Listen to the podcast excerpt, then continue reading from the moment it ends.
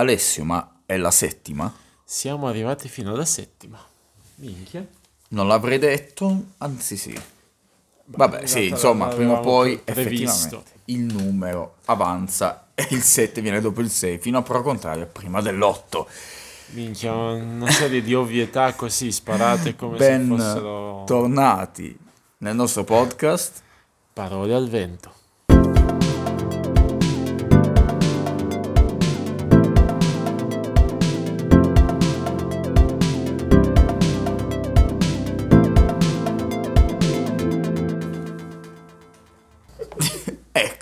Dopo aver sbattuto la testa contro il nostro microfono, Alessio, eh, vabbè, ripresentiamoci come al solito. Sono Marco. Io sono Alessio. Fine, questo è quanto. L'incipit di oggi. Il tema di oggi è l'identità. E come incipit? Siamo sempre noi stessi. Bene. Ecco, Eh, ci mi- stava. Mi, mi piacciono un No, po' è di... giusto, giusto. visto che non abbiamo lo stream deck, Esatto. eh, perché Elgato non ce lo manda gratis, eh, siamo costretti a, a farli noi in modo talvolta onomatopeico. Allora, siamo sempre noi stessi, giustamente questa è la domanda. Da dove partiamo? Perché io qui ho una serie infinita di appunti, quindi guarda, lascio a te la prima parola. Da- tanto, da, da qualcosa si Solo parte. perché non sai come iniziare. Va bene. è vero, pa- che ho paura di cominciare con questo. No, esempio. va bene, partirò con un esempio Vada, banale. vada. Allora, recentemente mi è capitato di fare un colloquio di lavoro dove mh, mi hanno sottoposto a questo test che all'inizio non capivo cosa fosse. Era un test banale, mi hanno detto di rispondere con la prima cosa che mi veniva in mente e, mh, e mi poneva in varie situazioni. Alla fine di questo test, la faccio un po' Ma breve, era scritto, Ale, com'è? Scritto, scritto, con domande, eh, scusate, con risposte a scelta multipla. Mm. Alla fine di questo test è venuto fuori una, mm, io mi aspettavo fosse una banalità o che tirassero fuori che ero psicopatico, una cosa Bene, del va genere, bene, ci sta. ma alla fine è venuta fuori una riflessione molto interessante sul fatto che mh, tramite questo test mh, l'ufficio personale per cui- con cui poi ho fatto il colloquio eh, valutava la eventuale differenza fra identità pubblica e identità privata del eh, Soggetto candidato. esatto. E eh, ci tenevano insomma molto a capire, a, a parte le varie, i, vari, i vari aspetti diciamo della personalità che a loro interessava, che in questo caso però non ci interessa, ma il fatto che potesse o meno esistere una differenza fra queste due, perché per loro, per come mi è stato spiegato, era molto importante che eh, identità privata e identità pubblica fossero il più vicine possibili, perché questo eh, perché? faceva, mh, come posso dire, ehm, Ti rendeva più autentico? sì, esatto, lo rendeva più autentico perché faceva capire che ehm, nei momenti, insomma, lavorativi io non avrei mai finto, non avrei mai messo nessuna maschera, sarei comunque stato sempre me stesso, proprio Ok. perché l'identità privata, quella forse più veritiera, più reale, almeno per come mi è stato Più spiegato. Esatto, era uguale a quella che poi io avevo con, eh, avrei avuto, scusate, un po' di errori di, di- di- di verbi, ehm, avrei avuto con i colleghi o comunque con i, con i superiori. Ehm, Ma ricordi qualche domanda del test? Mi no, erano, erano situazioni un po' particolari, ma adesso sinceramente no, non me le ricordo. Comunque, la, mh, ciò che effettivamente mi ha, mi ha fatto riflettere è proprio questo, e non mi ero mai posto questo dubbio. Quando, in questo Certo. caso, il contesto, parliamo del contesto lavorativo, ma si può estendere a tutto.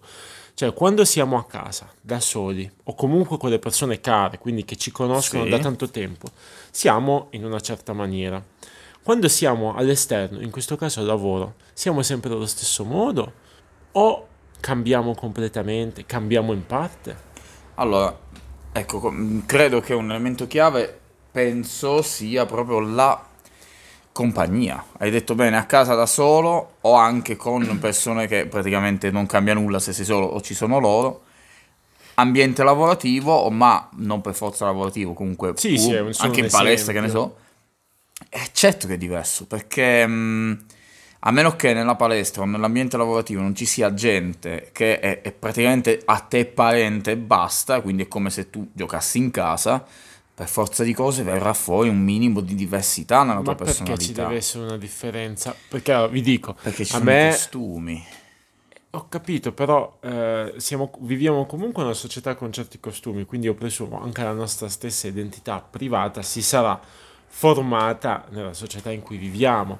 Quindi Mm. perché deve essere diversa? Alla fine il risultato del test faceva venire fuori che sia privatamente sia pubblicamente sono più o meno la stessa persona, quindi i comportamenti istintivi nel privato io li ho anche nel pubblico. Cioè la risposta, il tuo problem solving, per esempio. Esatto, lo applico sia se devo cucinare la lasagna, sia Ok. se devo risolvere un problema lavorativo. Però ecco, E quindi mi, mi- proprio riflettevo su queste maschere di cui parlavi prima, Certo. che certa gente, a quanto pare, perché se esiste questo test vuol dire che esistono molteplici risposte, eh, certa gente ha una maschera diversa in base a dove si- al contesto in cui si, si ma trova. io pensavo che fosse scontato e chiaramente ci stiamo riferendo a maschere pirandelliane, che, che sia così per tutti, anzi mi stupisce l'esito del tuo test. Ora bisogna capire nello specifico Sì, sì, cosa si ne stiamo parlando in simulasse. generale. Perché cioè. loro non credo che vanno a vedere se la tua personalità eh, coincidesse al 100% su ogni fronte, forse su ciò che riguardava... su, su ciò che a loro interessava, cioè su Ecco. aspetti quali la, la leadership, la cooperatività Certo, e via discorrendo. perché non è che dicono eh, a casa stai in mutande e sul lavoro quindi Anche. vieni in mutande, perché tanto tipo ormai sdoganate le, le mutande Vabbè, con la camicia ve- sopra dello smart working. una, soli- cui- una- sorta di venerdì casual, però in Bravo, ve- ve- eh, lo chiameremo sleepers, no sleepers perché... eh, Vabbè, Venerdì sleep. venerdì sleep via. E ho, ho detto via, l'ho detto. Quindi sì, io avevo qui scritto una mia visione di sottinsiemi appunto di identità, come abbiamo detto, pubblica. Esatto, perché nella tua idea, a quanto mi pare di capire, le maschere sono... Molteplici. tutte, Eh, tutti, tutti come- per forza sono anche molteplici. Esatto. Ma, ma andiamo sul semplice, no? Allora, Vai. io ho scritto per esempio identità di gruppo e mi sono fatto dei punti sotto l'identità di gruppo in cui dico famiglia, amici, ehm, addirittura ho fatto una differenza anche tra tipologie di amico, amico podcast, che può essere tu, chiaramente, sei tu, amico di bevute, ti Ah, ok, spiego, eh. In contesti diversi. e poi compagno, compagno e quant'altro. Già, già stiamo parlando comunque di un'identità di gruppo, anche con un'altra sola persona è già un'identità di gruppo. Sai quelle coppie estremamente morbose che alla fine tendono ad avere tipo un profilo Instagram, un tempo Facebook unito e basta? Come a dire, la mia identità è un'identità puramente di coppia e non vado al di fuori di questa Mi vedo solo nella coppia e non da solo. Ecco, perché un po' per evitare gelosie, un po' vabbè, vari motivi. Mm, però alcuni seriamente si disperdono in questa cosa, iniziano a perdere poi la propria personale identità anche nel privato, cioè iniziano a dimenticare di non essere Renzo e Lucia, ma essere Renzo e poi Lucia essere Lucia, anzi Fermo, perché in realtà lui si chiamava Fermo, poi non so Giusto, se è l'hanno tradotto in Renzo per dar fastidio, non c'è la R comunque, comunque sia Renzo. Sarebbe stato fighissimo se avesse continuato a chiamarsi così. Fermo, sta fermo!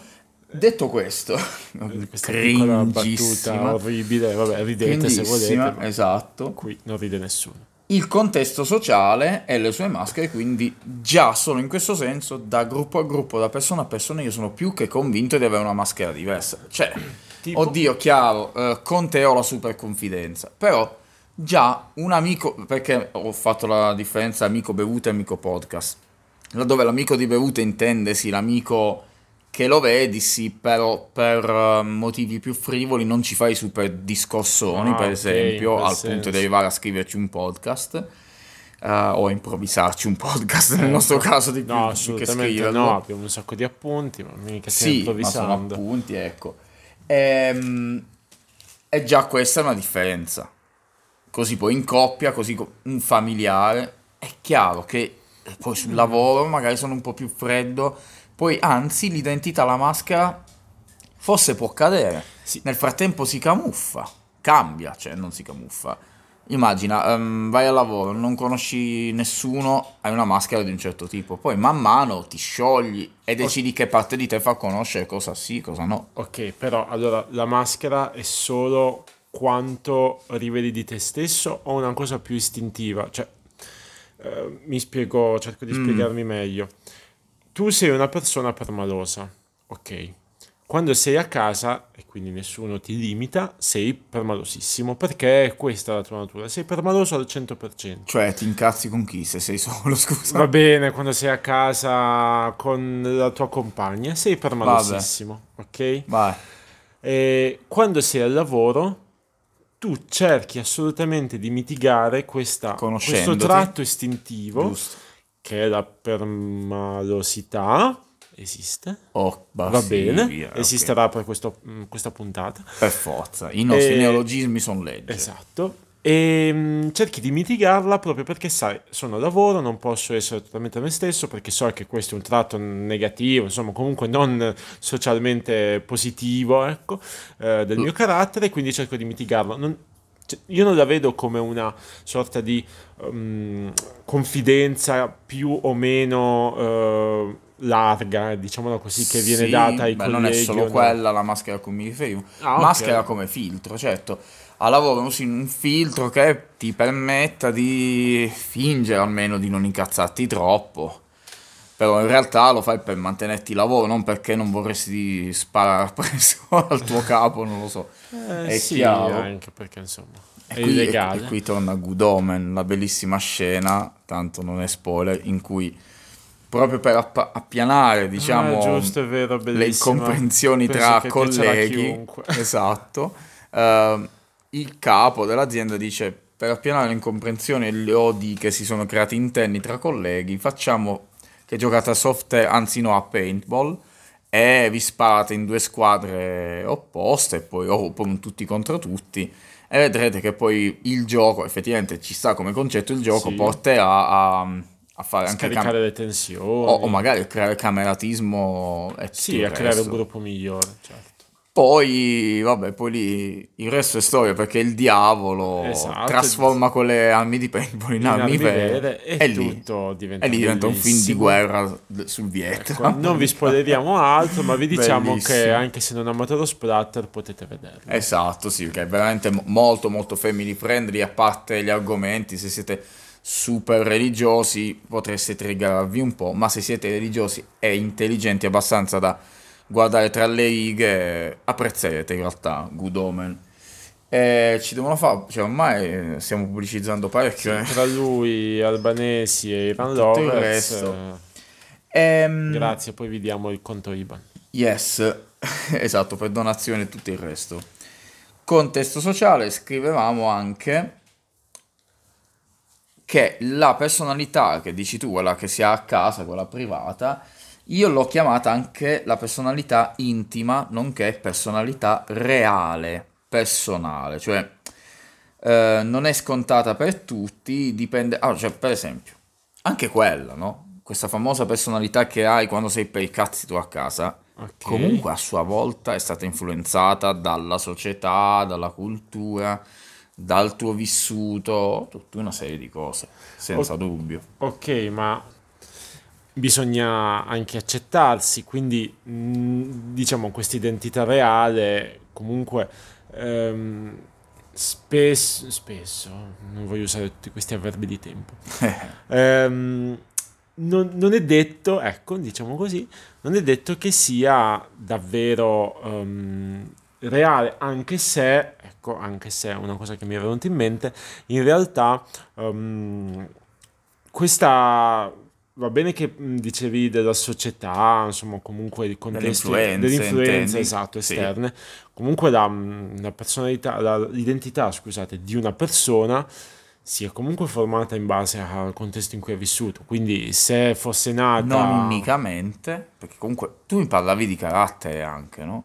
Sì, però il carattere non è n- non ci sono gli ormoni del carattere, visto che prima Sì, ma c'è la di- genetica che... mm, E che cosa influenza la genetica? Il influenza. carattere? Io credo che per esempio, c'è uno più incazzoso di un altro, uno più tranquillo di un altro, Ah. oppure uno più tollerante verso non cose che puoi imparare, mh, tipo verso le minoranze, ma, ma tollerante verso, ehm, verso amici stronzi, per esempio, insomma, con più pazienza, via, più paziente. Quello forse può anche essere parte non solo di una questione di contesto culturale ed educativo, ma anche che proprio di natura sei più paziente, diciamo, te la fai andare meglio, oppure prendi, prendi quelle cose innate come c'è gente veramente spaventata, sviena a vedere il sangue e poi ci sono i cardiochirurghi. Come te le spieghi certe cose? Va bene tutto, la- magari è, è cresciuto a pane e video di, di trapianti di cuore, Esatto, di aorta, questo aiuta sicuramente, però metti che hai preso due bambini che vengono da famiglie totalmente diverse con caratteri, a mio parere, innati diversi, secondo me uno potrebbe sviluppare la, le- come si chiama, emofobia, non so, comunque che. Sì. si sente male solo a vedere il sangue e l'altro invece diventa un serial killer, che ne so, un emofilo, un succhiasangue, un vampiro, insomma un chirurgo, quello che vuoi. Eh, Sì, una ci sta, ci sta che sei più Non portato anche vedi, vedi le, le fobie così istintive ma anche diverse da persona a persona alcuni ce l'hanno l'aracnofobia altri no Sì, ma anche lì penso che forse ci siano delle dinamiche che probabilmente non comprendiamo appieno, che sono la somma di tante piccole esperienze che sin dalla nascita ti hanno portato ad avere paura dei ragni, in questo caso. Cioè, non credo che il eh, corpo, il cervello di un bambino si sia formato con l'aracnofobia. Ok, Eppure- l'esempio stupido, però Eppure è presente quella mm, sensazione di, di vertigini, di cadere nel sonno classica che molti provano, sì. anch'io stesso. Alcuni hanno ipotizzato, poi non so se è stato provato, non so se ne è impossibile provarlo in realtà, che sia una sorta di memoria genetica che l'uomo ha ehm, in risposta ad un arcaico immaginarsi a dormire su un albero Ah sì, e che quindi anch'io. ha la tendenza ad avere perché che ci- ti veniva di cadere no? quando stavi all'albero salvo che non ti ci legassi come uomo primitivo si intende ti andavi sull'albero perché la notte Sì, c'erano le belve feroci quello che vuoi è rimasto tanto nel nostro istinto che effettivamente è una sorta di memoria tramandata Dovrebbe risalire ai tempi de- de- dei primi, delle prime scimmie, praticamente le prime scimmie antropomorfe. Beh, se è vero che ci siamo evoluti ora è da capire sta cosa, ma eh, dalle scimmie ci sta. Oltretutto ti dirò, mh, magari non questa soltanto, ma è memoria genetica anche la cosa che ci vede accumulare il grasso, che ci vede l'insulina tradirci, che ci vede, no? Sì, sì, sì, però lì alla fine effettivamente presumo sia stato spiegato, se non, non ricordo male Sì. di averlo detto, che insomma la nostra alimentazione si è, è cambiata tanto più rapidamente rispetto al nostro metabolismo che in realtà si è evoluto in milioni di Ecco, anni. come anche la tecnologia, certo. Esatto. Cioè, vedi, il fatto che abbiamo ancora peli pubici e capelli vuol dire che la nostra specie ancora non sa che noi abbiamo inventato le mutande e il cappello col berretto, il berretto, insomma, qualcosa da mettere sulla testa. Non sa, non sa che nemmeno che siamo stati capaci di squagliare animali e vestirci delle loro pelli. Figurati se sa che abbiamo una tecnologia tale da, da poterci vestire con ehm, tessuto tecnico quando facciamo running. Ecco, Giusto per portarlo in mezzo eh beh, il in running c'è se- sempre e comunque. Quindi quello che dico è così. è- però quella è una memoria Genetica. genetica. Alla fine, Chiamiamola così. chiamiamola così, Sì, sì. come anche gli studi darwiniani. ehm, prendi la giraffa, no? Sono rimaste solo quelle col collo più lungo e tutto il resto, una selezione naturale, effettivamente hanno ereditato delle informazioni. Può anche essere che l'uomo tende ad avere più timore verso il ragno e il serpente piuttosto che verso il tenero cagnolino peloso perché nel corso del tempo si è evoluto e si è mandato delle informazioni che gli dicevano guarda il serpente ti morde ti avvelena ti ammazza anche il ragnone mentre il cane magari ti Eh. può essere d'aiuto persino Ok. può essere Quindi sì, dai, effettivamente potremmo anche provare ad accettarla, ma dico provare solo perché non ho effettivamente dei... È giusto per concluderla. Eh sì, sì, ma anche perché non ho... No, no, ma ecco, volevo cioè, dire... Non posso...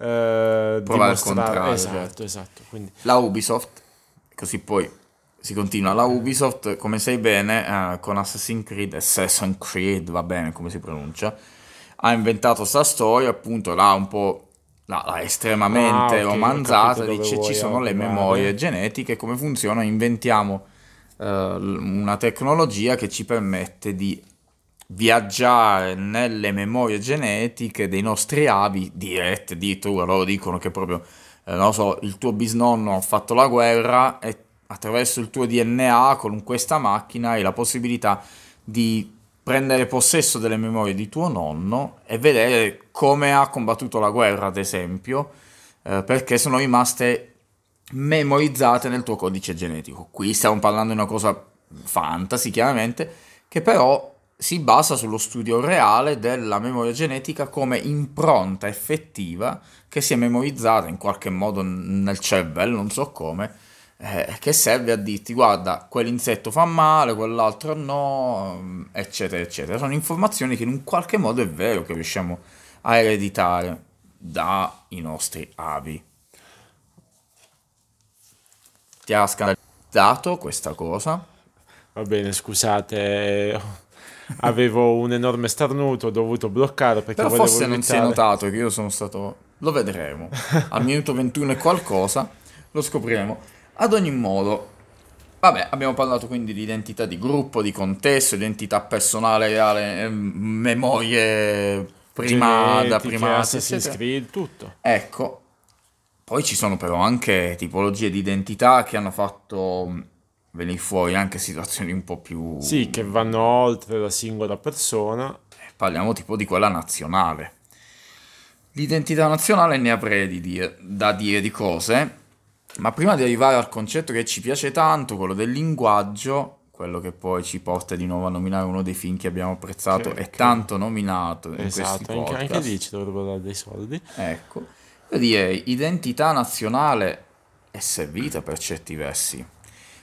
Per esempio, um, allora, ora dico una cosa che forse è un punto di vista estremo, però lo, lo devo dire a me non piace tanto questa storia della globalizzazione, ma non perché io non si, sia un no globalist o cose del genere. Nella mia persona credo che, laddove chiaramente si parla di globalizzazione economica è un discorso, però globalizzazione culturale già mi spaventa di più. Ho paura quando si dice tutti bisogna sapere l'inglese, saperlo sì, però non parlarlo per forza. Cioè, mi, il mio timore è che si vadano a perdere le bandiere, si vadano a perdere i colori, si vadano a perdere le tradizioni, le identità tipiche di ogni paese. Che un... Le differenze che sono ricchezze in realtà. Sono ricchezze appunto, cioè se fossimo tutti uguali, si parla tutti inglese o che ne so tedesco, alla fine è vero che ci si capisce tutti, però allo stesso tempo forse si omologa.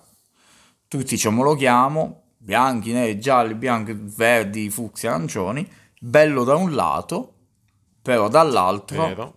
io voglio vedere la bandiera Ordine e Progresso brasiliana con i suoi colori, con le sue tipicità, i suoi festival, voglio vedere mh, mm, i funerali festosi e colorati del Messico, voglio vedere le differenze tra Francia e Italia a livello proprio di, di, di festa, di storia, cioè è bella come cosa ed è bello che i linguaggi persistano, la cosa diciamo sensata è fare in modo che non ci sia più xenofobia e ste stronzate. Sì, che, che, queste differenze siano viste come un momento di, di, di crescita, di Però devono, devono, essere sottolineate non... in quanto identità. Mi piace l'idea di immaginare un futuro in cui dico sono uno spagnolo, ho questa storia, ci sono tanti eh, momenti bui nella nostra storia, però ora non siamo più così come per esempio hanno detto i tedeschi eh, per quanto riguarda l'olocausto, per fare un esempio. Dice, Giusto, è vero. Eh, ci, ci, piace mh, confrontarci con gli altri, però cazzo, je suis français. Eh, e non mi rompete i coglioni. Ho una mia identità, sono anche fiero, a volte un po' troppo nazionalista, ma non importa. Però se in tutto il mondo penso al francese, stereotipi a parte, so che tipologia di persona, di, di cultura, di colori, di immagini, cioè io appena chiudo gli occhi, già solo che c'è il blu al posto del verde italiano, già ho la mia idea della Francia, della Spagna, se ci sei stato ancora di più.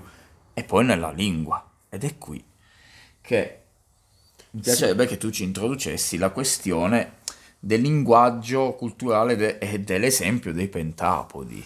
Sì, praticamente riprendiamo il film che ormai abbiamo citato già due o tre volte, c'è Arrivals, in cui viene espresso un altro concetto che finora non abbiamo ancora citato. Ah, abbiamo citato quello sul tempo. Esatto, però. ma questo molto interessante e anche scientificamente provato, anche se non vi so dare tutte le prove certo, che ci sono, fantastico, se lo cercate su, su Google, insomma, eh, trovate le, le, prove a sostegno di questa tesi, e cioè il fatto che il linguaggio eh, influenzi il, um, il, cervello, l'ordine mentale, il, ecco. le modalità di ragionamento Perfetto. di una persona. Quindi, se parlate italiano, il vostro cervello ragiona in una certa maniera. Se parlate Swahili, cercavo una lingua che non fosse latina, insomma, il vostro cervello ragionerà in una maniera completamente, diver- completamente diversa, ora le Beh, differenze sì, cioè, sarebbero da guardare, differenti, ehm, rispetto a un, un, italiano. Perché? Perché il linguaggio è fatto diversamente. È il linguaggio che viene appreso nel corso del tempo da un bambino, insomma, comunque da una persona il cui cervello non è ancora completamente sviluppato, perché proprio a livello razionale non è completamente sviluppato, cresce in maniera diversa. E questo, sì. se ci pensate, è assurdo, è assurdo, allucinante, sì. incredibile. Cresce in maniera diversa. Allora, a me... Infatti, scusami se ti interrompo. No, certo e mi sembra un esempio banale ma importante, cioè quando si impara una nuova lingua, in realtà spesso e volentieri, almeno all'inizio, comunque quando non si è veramente esperti, si continua a pensare nella propria lingua. Ed esatto. è assurdo perché facciamo uno sforzo in più perché dobbiamo pensare, in questo caso in italiano, tradurre e parlare, cioè quindi veramente il cervello viene sottoposto a un e grande sforzo e, e ci, assolutamente ci rallenta. Quindi eh, cioè, è un qualcosa di, di, di, assurdo. Infatti, i migliori, secondo me, ehm, eh, linguisti, linguisti, grazie, sì, diciamo interpreti, ecco, sì. gente che parla altre lingue, ecco, sono quelli che in realtà riescono a pensare anche nella lingua in cui stanno parlando. Ed è così, ehm, te lo posso dire, hai davanti a te un esempio vivente. e che sono io. Io, um, quando ho vissuto in Spagna, ho iniziato a sognare in spagnolo, chiaramente, ma anche in inglese, perché avevamo clienti con cui si parlava in inglese. Quando inizi a sognare nella lingua straniera, vuol dire che la lingua la stai cominciando diciamo che ti sta entrando nella testa, ma in realtà sei tu che la stai accettando più che altro. E poi, man mano che il tuo livello sale, inizi a poter sviluppare proprio il pensiero in quella lingua e quindi io adesso è come se premessi un tasto di switching, premo il tasto, switch allo spagnolo, parlo castigliano e fine, senza Vabbè, chiaramente eh, ci sarà sempre il termine, ma anche in italiano che non conosci, in italiano ho un dizionario più ampio, semplicemente questo, perché sono molti più anni che lo parlo, lo leggo specialmente, e lo ascolto e tutto. Però laddove non conosco un termine in spagnolo, se ormai ho settato la testa a parla in spagnolo e pensa in spagnolo, al massimo ci giro attorno, creo una frase che contestualizzi e anche se non ho il termine specifico, magari ti do una definizione per quello, un sinonimo, e io mi faccio capire lo stesso. E il senso è quello, è assolutamente così. I pentapodi di questo film ecco. hanno un potere incredibile perché, ecco, se, se un tedesco, per esempio, compone una frase, si dice al contrario più o meno, nel senso che noi abbiamo un ordine di sintassi e loro un ordine simile inverso, cioè eh, magari anche a livello di pensiero, forse loro pensano in effetti, si sviluppano mentalmente in maniera un po' diversa da noi. Perché già il fatto che la frase la devi pensare in un ordine sintattico diverso in- cioè, la- per scriverla e per dirla la devi anche pensare, sviluppare, così si vede che il tuo cervello già, eh, non lo so, parte dal verbo piuttosto che dal nome, Dal cioè questa soggetto, cosa, dal sì. soggetto e tutto il resto è allucinante. Ehm, E già qui, già qui qualcosina c'è, senza contare poi che ogni lingua è diversa a termini specifici, io dico sempre, ci sono per esempio dei dialetti, cioè quasi forse tutti i dialetti italiani hanno alcuni termini che non sono neologismi, sono termini veri e propri dialettali, mi sto ingrippando, che ehm, esprimono dei concetti che diversamente in italiano, ad esempio, avresti grandi Non hanno problemi. una parola specifica per Esatto, hanno una definizione ma non una parola Sì, e a volte neanche tanto chiara, specifica, ecco, chiara, esatto, diretta. calzante, direi. E infatti, proprio su questo, se ti ricordi, avevamo, avevamo trovato questa, diciamo, particolarità divertente nella differenza dei dialetti che hai detto tu, che in realtà influenzano un po' la, la personalità delle persone che lo Già, parlano. È vero. E- ed era divertente perché ci siamo, tra virgolette, guardati attorno e abbiamo detto, cavolo, e ovviamente non, non rappresenta certo la totalità dei casi, ma è vero, nel senso la Sì. maggior parte delle persone che parlano il dialetto, faccio un esempio a caso, boh, toscano, visto che ogni tanto ti parte le- e via. Dico dialetto toscano, ovvio che ci sono tante differenze, ma E diciamo... poi il toscano è più una parlata che un dialetto, però va bene. Diciamo, ecco, la parlata toscana, la cadenza toscana, mettila come vuoi. Mhm. E, e gente che magari parla il dialetto pugliese, visto che siamo pugliesi, anche lì ci Nessuno se ne era accorto, piccole differenze. No, no, assolutamente. Ma perché l'avete pensato? Eh, anche lì sappiamo che ci sono tante differenze, ma ora le lasciamo stare. In realtà, anche a livello di suoni, sono suoni magari quelli pugliesi più, più forti, più marcati, più, non, Più- non gutturali, non più- Diciamo più cattivi, tra mille virgolette. Esatto, sì. Quello che dice Alessio, no, si fa un- una mia analisi fatta da me, non ho fatto uno studio, solo un'analisi così viaggiando Sì, e sì, quant'altro. Riflessioni. Obiettivamente, ehm, se il, il dialetto pugliese, per esempio, ha dei suoni più duri, più rigidi, pensate o per esempio al tedesco e al francese, cosa vi dà più di poetico e più di, di duro, di rigido? E chiaramente lo di- direte il francese poetico e il tedesco rigido, ma perché c'è stato quello che c'è stato durante la seconda guerra? Forse anche c'è un'influenza culturale, un'idea che ci siamo fatti, ma in realtà se prendi delle persone che non sanno nulla della storia dell'umanità e sono però capaci di riconoscere i suoni, se tu gli dici, non lo so, eh, ich liebe dich e gli dici je t'aime, già ti sa dire cosa gli suona più eh, morbido Dolce, e sì, cosa più... più- duro. Oltretutto l'avrò pronunciato malissimo in tedesco, però è, du- è più dolce suono, hai detto bene, lo stesso vale tra i dialetti e quindi allo stesso tempo, se è vero questo, un po' c'è anche un'influenza sociale. L'unica cosa è che la questione dell'uovo e la gallina, io mi sono chiesto, per esempio, un ehm, pugliese doc ha un modo di fare, non so, così goliardico, molto attivo, a volte anche aggressivo, più magari di una persona X, che poi vabbè, in realtà questo dipende da- dal vissuto, però Sì, stiamo, sì, sì, stiamo generalizzando a esagerare, certo. proprio. Ehm, perché è influenzato dal modo in cui parla? Oppure è il modo in cui è il suo popolo a influenzare il, il suono del suo linguaggio? Eh, lì è da Beh, capire. vabbè, in questo caso ti direi che eh, la lingua è nata prima sicuramente di questa persona in questione, perché se impara il pugliese vuol dire che il pugliese esisteva già Ok. prima. E, però se pensiamo che ovviamente il pugliese si sarà evoluto nel tempo, sì, questo ragionamento effettivamente ci sta, cioè queste persone che hanno creato, insomma, alla fine Forse una lingua sulla loro così- personalità.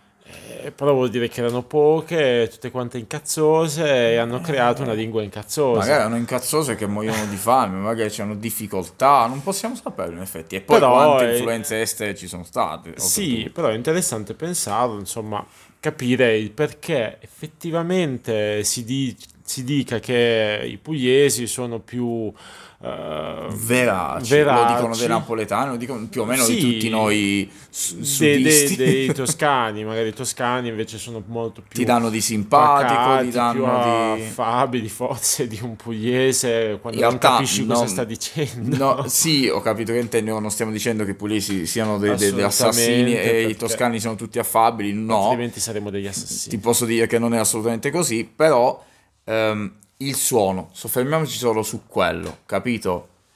Ehm, già quello ti rende l'idea, ho fatto l'esempio francese e tedesco, succede anche tra i dialetti, né più né meno. e questo quindi- come... Ah, scusami. No, no, dillo, dillo. Questo come lo ricolleghiamo all'identità? E, e- e certo, ci arriviamo subito. ci stiamo Beh, arrivando come? In realtà non siamo mai usciti. Perché se io sono mh, in un certo modo, e anche grazie al linguaggio, quindi la mia identità si basa anche su... È come dire che si basa sulla cultura in generale, si basa sull'esperienza, e il linguaggio non è da meno. Gli ectapodi hanno la capacità di scrivere in modo ci- eh, circolare, di trascendere dal tempo differenza fra destra e sinistra. senza differenza tra- esatto scrivono in modo vabbè particolare Insieme. e possono potenzialmente scriverti un romanzo di 100 pagine in un istante questo significa che il loro cervello è infinitamente più sviluppato proprio perché hanno questa capacità.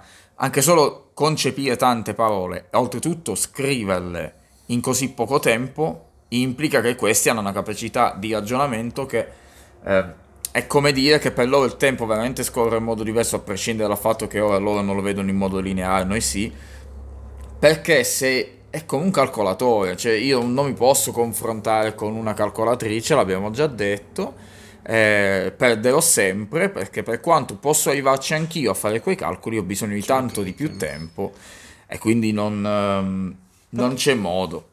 Mi è fatto venire in mente una cosa che forse c'entra poco, ma hai mai provato a scrivere partendo da destra una frase che avevi già in mente? Mm, Non lo so, forse l'ho provato quando mm, ho deciso di diventare ambidestro con le difficoltà del caso, ma ci sono riuscito. Però, Però hai no, provato no, a non l'ho scrivere fatto, con la no. sinistra partendo da sinistra come Sì, in facciamo effetti tutti no, sempre. non l'ho fatto. Infatti sarebbe interessante. A parte Alcuni lo fatto fanno, provano anche a incontrarsi, eh.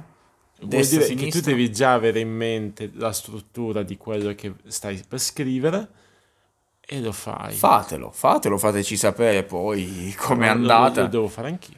Assolutamente. Ehm, E, così via, sì, sì, assolutamente. Un'ultima riflessione che mi viene da fare è questa. In realtà ce ne sono anche d'altre, però. Mm, avete presente quando sostenete di avere dei gusti specifici? Mi piace l'anguria o, o La no? cioccolata. La cioccolata, via la cioccolata.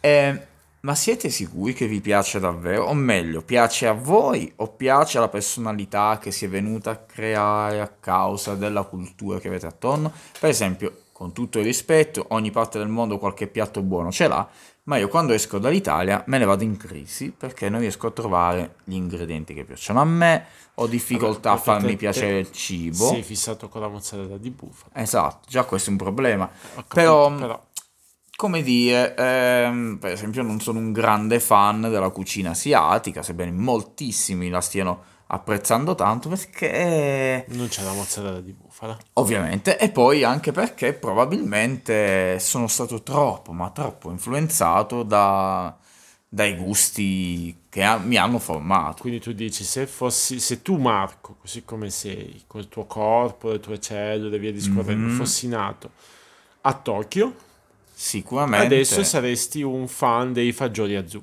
esatto, Si dicono azuki, un mangia sì. sushi, Un mangia azuki, sushi a eh. tradimento. Esatto, che poi è anche molto di moda. Ma sì, è così. E magari avrei detto che schifo, cos'è sta mozzarella che sembra andata male? Che è quando lo dicono le persone sulla bufala. Eh, lasciamo... uccideresti, Mm, sì, sì, sul serio. No? no, no, ma meglio così. Più persone non l'apprezzano, ce n'è Più più. più ne resta per me. Anche Eh, lo se poi penso anch'io del cioccolato, ma poi immagino che non La domanda scenderebbe. corpo. Ah, sì, Eh, quindi sarebbe poi un problema, no? Se scende la domanda, ne producono meno di cacao, sono cazzi tuoi. Immagina, Giusto, è eh, vero. non ha infatti, molto senso. infatti vedi, è un problema, dovrei pro- provare a produrlo da solo.